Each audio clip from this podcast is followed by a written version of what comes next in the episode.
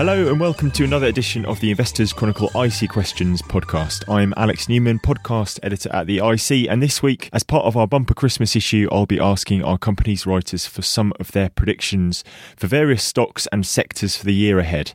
First up, it's Pharma and our pharmaceuticals writer Megan Boxall. Megan, what went wrong for Big Pharma in 2017? Well, quite a lot, really. It was not a good year for, for UK Big Pharma. So it all starts off really well because everyone had been really worried. Obviously, this time last year, we'd just come out of the US elections and everyone was surprised that Donald Trump had got in. But the pharmaceutical companies were all thinking this is fantastic because Donald Trump doesn't care so much about high drugs prices. They were all very wrong. It turns out Donald Trump does care just as much as Hillary Clinton did about very high drugs pricing, and he made his views very, very clear, sort of January and February time. But then we had the whole debacle about the Obamacare. And the pharmaceutical companies thought, well, Donald Trump can't get anything through Congress, so we're fine. He's not going to be able to clamp down on drugs prices as he promised. So then the pharmaceutical companies had a great six months. Share prices were doing really well, and there was quite a lot of optimism. People were sort of starting to think we've come to the end of the patent cliff, which is where all the drugs companies lose their patents on their top selling drugs. But then in June, Evaluate Pharma, which is just sort of tracks the pharmaceutical industry, came out with this report which said that drugs pricing was going to have quite a big impact on earnings between 2018 and 2020. And they actually lowered their guidance for the growth in the pharmaceutical industry. It was the first time they'd ever done that before. And it just had a massive impact on the share prices of pharmaceutical companies around the world. And it, the report came out at the same time as um, second quarter earnings, and none of the second quarter earnings were particularly spectacular. Everyone started to panic. Since then, the share prices have just been dreadful. And GSK, AstraZeneca, Shire, the UK's big pharmaceutical companies had a really terrible six months. It's worth mentioning as well that those uh, UK pharmaceutical companies they take the lead still from the US healthcare industry, don't exactly. they? Their biggest market. So dreadful year, sentiment's well down. Can we expect any improvement in trading conditions for the year ahead? The issue of drugs pricing is still going to be there in the next year. I don't think Donald Trump is going to stop tweeting about it. Um, his most recent tweets in, on the subject have been in October, and there's, there's still going to be these debates going on. But you think uh, drug pricing may be slightly less of an issue for uh, certain companies in the sector? There are some companies which should be more immune to it than others. For example, if you take Novartis, which is a Swiss company, it recently launched a a cancer drug, um, which is the first of its kind. It's the best trial results that a drug's ever had.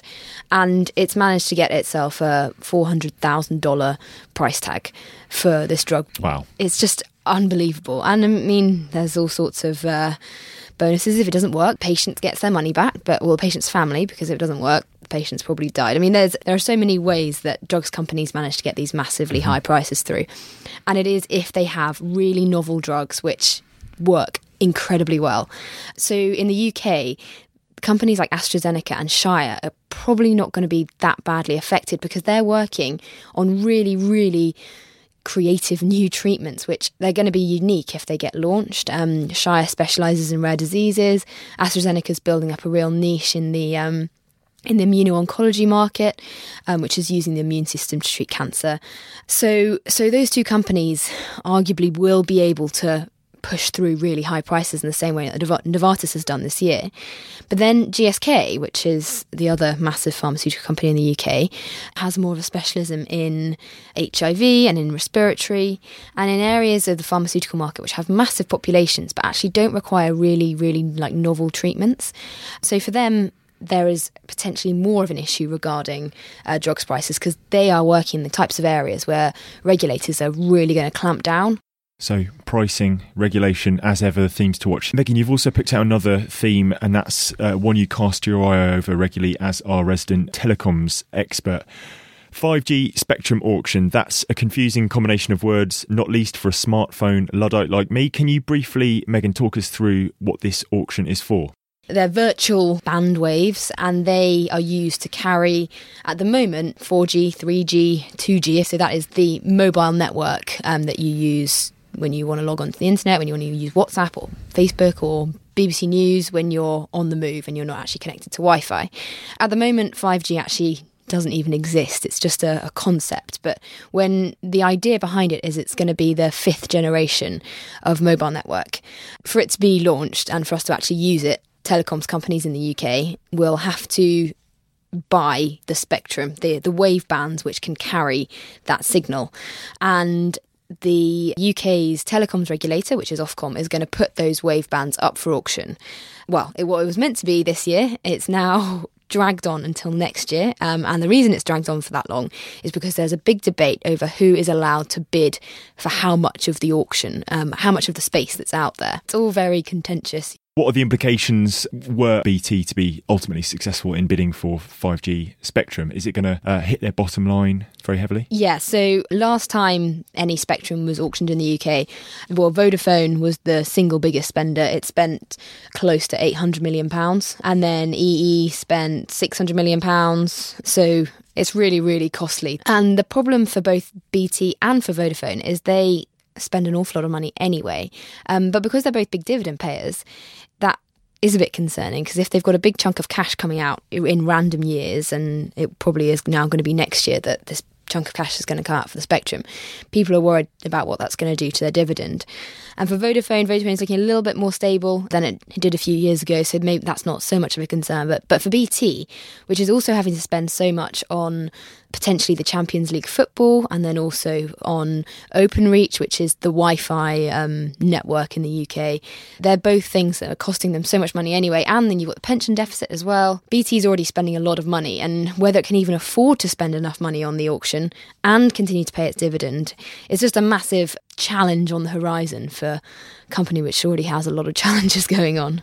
Okay, fantastic. Thanks, Megan. Uh, next up, it's property, and I'm joined uh, now by the IC's property reporter, Jonas Crosland. Jonas, you've highlighted one trend to look at for the year ahead, uh, and that's logistics centres where you hear there's increasing demand. So, what are the drivers? E commerce, basically. It's come at an interesting time because after the financial crash, new build virtually dried up. Banks weren't lending money, and there was no demand there anyway.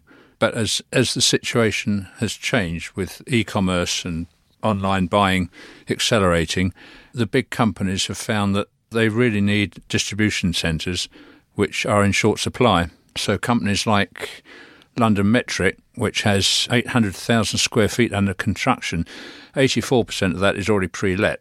So there's very little risk element in the development arm. The demand is, is basically a product of people using the computers to order stuff online and then expecting it to be delivered within one hour.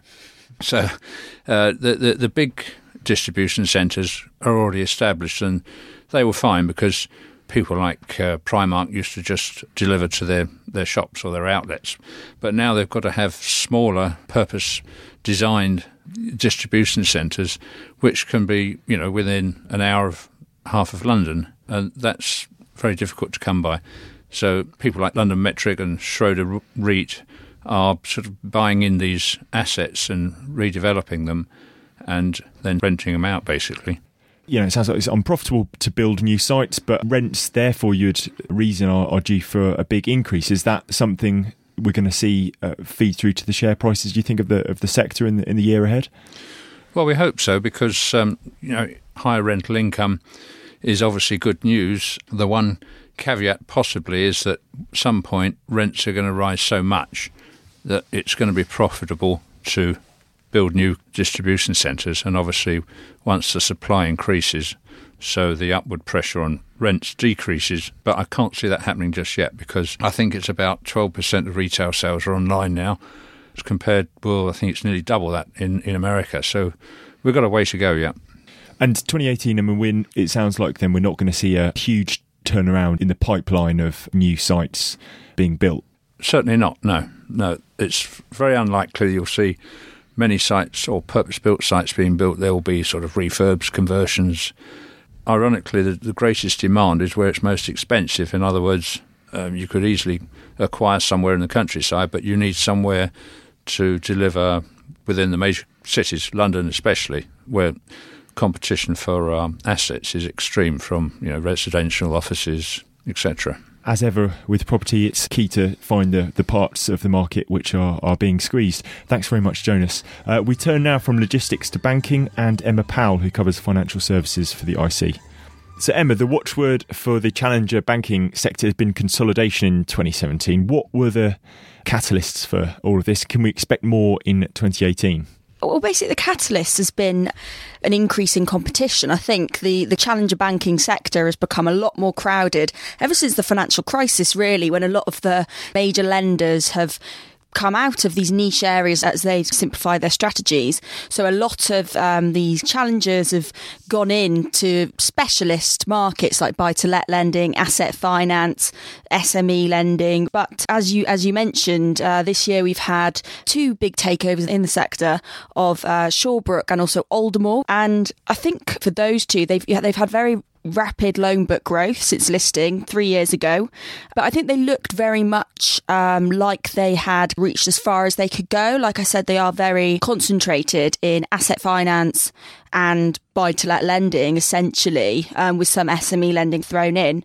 And I know Aldermore's management said that they were welcoming of FirstRand's, who's acquired them, um, their approach because they thought that it would give them the necessary funding to really accelerate their growth and also expand their product range. And I think also that the fact maybe some investors might have thought that they had reached maybe as far as they could go in growing by themselves is reflected in the fact that they were willing to accept not overly generous offers at all. They, they weren't really great multiples, but you know, they were, they were a slight premium. As for whether we can expect more in 2018, the sector's looking a bit more bare now, but we do still, we do obviously still have some players. I think the nearest challenger banks to Shawbrook and Aldermore would be One Savings Bank, and there's also uh, Charter Court, which is newly listed, so I think that's less likely. But one savings bank, actually, it's a lot bigger than Aldermore and Shawbrook. Its kind of returns have been more impressive also, so it would require a bigger takeover bid and probably a more generous multiple, I think, takeover multiple. But given its kind of concentration in buy to let and also asset finance, it wouldn't surprise me if it was subject to a takeover bid. Any chatter on that front? Are we hearing there, rumours? There's, there's not so far, no? but um, this is just my feeling. Idle speculation. Exactly. Which, which, which, will inevitably turn into something. Brilliant. So the other theme uh, for challenger banks uh, in 2017 had, uh, has been margin pressure. Um, what's causing this? I think you hinted at a couple of couple of things that may be driving this before, but I mean, do you expect it to continue in 2018?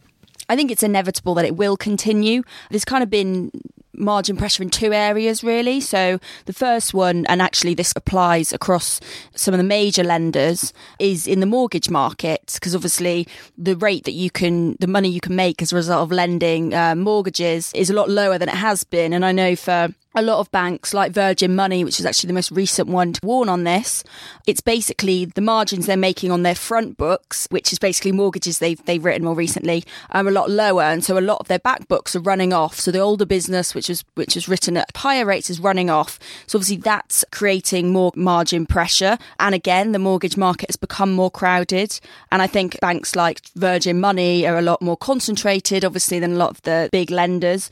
And then another area which I find more interesting actually is the, the, asset finance market, which a lot of the challenger banks really flowed into about three years ago, just because, again, a lot of the major lenders came out of it after the financial crisis.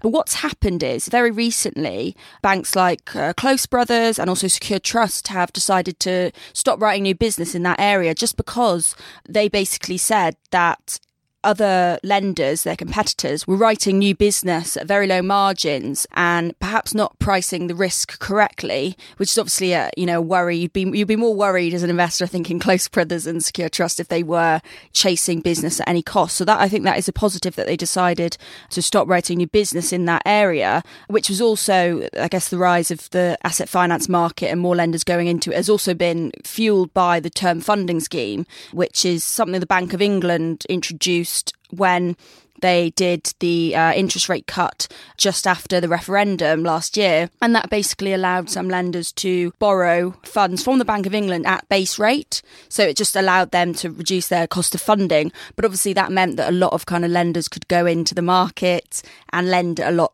lower margins. Just to bring it back to uh, what ultimately counts for investors as well. I mean, will this margin pressure turn into further share price pressure? Or you, you talked about that there's already a bit of a bearish sentiment in the market. Has that all now been reflected in the uh, in the sector valuations? Not necessarily. There's actually uh, the challenger banking sector is still expensive, I would say. Uh, most trade above forecast net tangible assets, um, unlike a lot of major lenders who who trade below. And also, you know, we've had a very minimal base rate lift, but the Bank of England's not say 99% not going to be suddenly raising rates you know a lot more next year. Plus the additional competition i think it's inevitable that we will have further margin pressure. So possibly an area to avoid save for the white knights who might come in with uh, potential bids for those stocks. Yeah i think so. So, pressure of a different kind is building elsewhere among the world of utilities, a sector which Tom Dines is here to talk about. So, Tom, your prediction for the year ahead is regulatory themed. We know that gas and electricity providers are facing a price cap, but there could be knock on effects elsewhere in 2018. Can you talk us through some of your thoughts on that front? Yeah, so the household energy suppliers have been under the thumb for a while now with talk of a price cap uh, coming through in various forms, and most recently as the draft bill, which would impose a temporary cap. This is unlikely to go away, and the impact is primarily going to be on the big providers.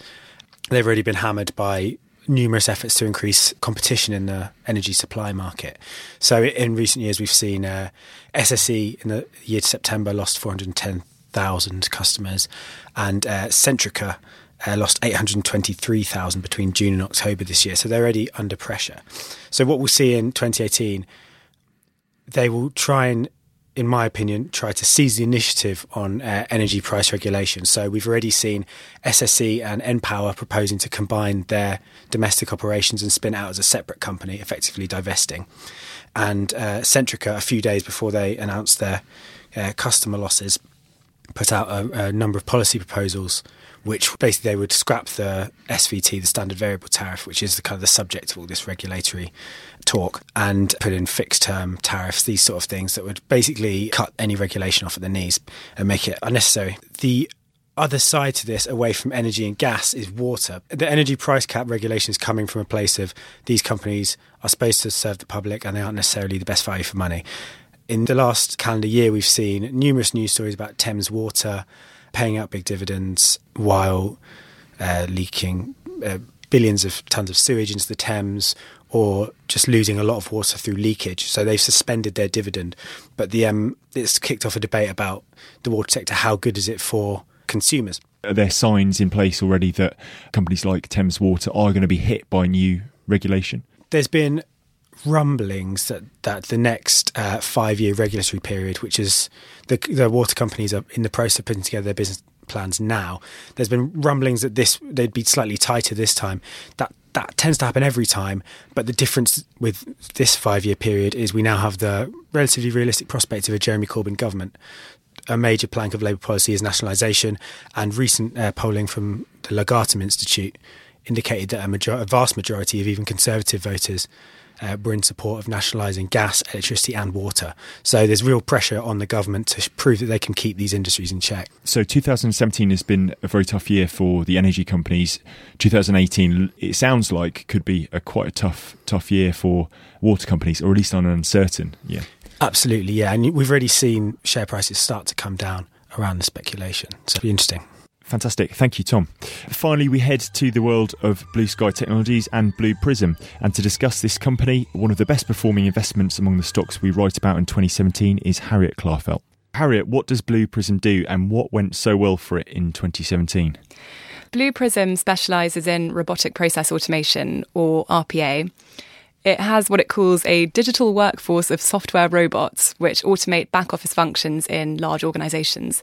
So some of their customers include IBM, which is an IT group, BNY Mellon, an investment house, and also Procter & Gamble.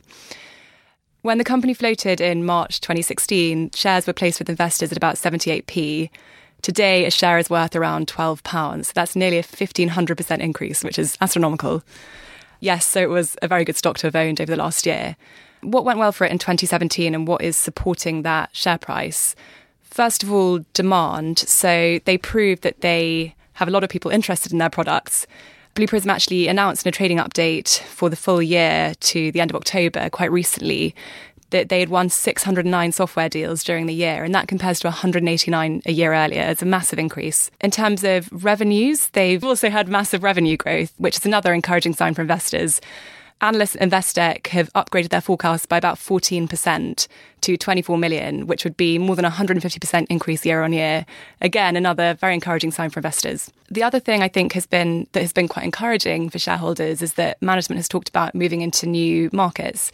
And they reference Japan as a market for which automation is quite a nascent trend, but it could show significant upside for them. So that hasn't materialised yet as far as we're aware in terms of their results, but um, it's something to look forward to for next year. We also know that the total addressable market for RPA is pretty huge, and research houses haven't quite agreed on what size the market was in 2016. But I know Forrester said it was about $250 million, and that could rise to $2.9 billion by the year 2021. Again, that's a motivational sign for investors. Looking at a, a share price graph of uh, Blue Prism, uh, it looks like in, the, in about the last month there's been a bit of a correction. Any idea why this is? Is this just people banking their enormous profits to pay for Christmas, or is there a sign that things could be slowing, or is just a fivefold customer uh, growth year on year just an Im- impossible uh, task to replicate? So I think the shares have, have really come off. They haven't come off by that much, but mm. they have come off since the most recent trading update, which was in November. I think it was almost inevitable that the shares were going to fall slightly after that because the company has been quite reticent in terms of regulatory news statements over the last year. So we had that interim update in June, we had this trading update, but there's been no news on sort of deal count or revenue increases or anything like that until the update. So the share price was really being sustained on hopes and momentum alone, really. I think the other potential issue is that although management said the revenues for the full year were going to exceed market consensus expectations, they did say that cash losses were going to remain in line. And I think investors probably knew that losses, there were still going to be losses, but perhaps they hoped for more of a narrowing. And I suppose it's not a great reminder that you bought an incredibly expensive stock and actually it is still loss making. The other thing, as you as you rightly said, is that a lot of investors will probably just be taking profits. You know, the stock has had an incredibly good run, and some might just wanted to, might have wanted to cash in and, and look elsewhere when we get to the end of the year, we always look back at the, the stocks which did so well, and we're uh, you know are prone, I think, to um, uh, wondering if they will do so well again in the year ahead. Is Blue Prism a yardstick for anything more than its own business model? Is it a prism through which we should view the broader automation sector? I think looking at Blue Prism on its own, there are issues which might affect any business, which could cause shares to dip again next year. So, for example, the deal count might slow. We've seen incredibly impressive updates recently on on how many customers they're winning and renewals and everything like that. I think another cause for a share price dip might be sort of slowdowns or contract cancellations, but we haven't heard anything like that yet. Also, any serious pressure from other automation competitors, although actually there are two other main competitors not listed, private companies in the US. We don't know much about what they're doing. We do know they've got large customer bases. Is this the prism through which we should view the wider automation trend? Yes, in a way. Blue Prism is probably the best example on the UK Stock Exchange of an automated software company.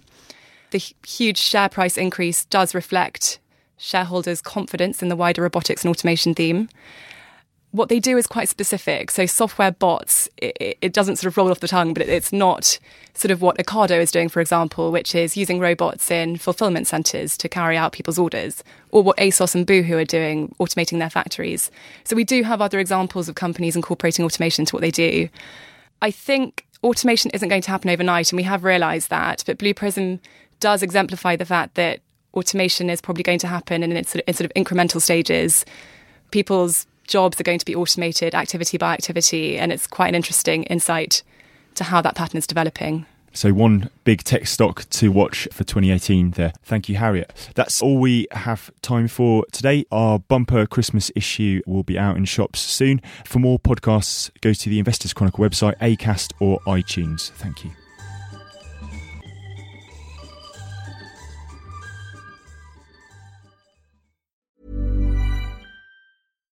When you make decisions for your company, you look for the no brainers. And if you have a lot of mailing to do, stamps.com is the ultimate no brainer. It streamlines your processes to make your business more efficient, which makes you less busy.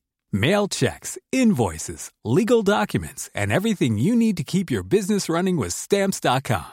Seamlessly connect with every major marketplace and shopping cart Schedule package pickups and see your cheapest and fastest shipping options from different carriers. With rates up to 89% off USPS and UPS rates. And with the Stamps.com mobile app, you can take care of mailing and shipping wherever you are. Make the same no-brainer decision as over 1 million other businesses with stamps.com. Sign up with code program for a 4-week trial plus free postage and a free digital scale. No long-term commitments or contracts. That's stamps.com. Code program.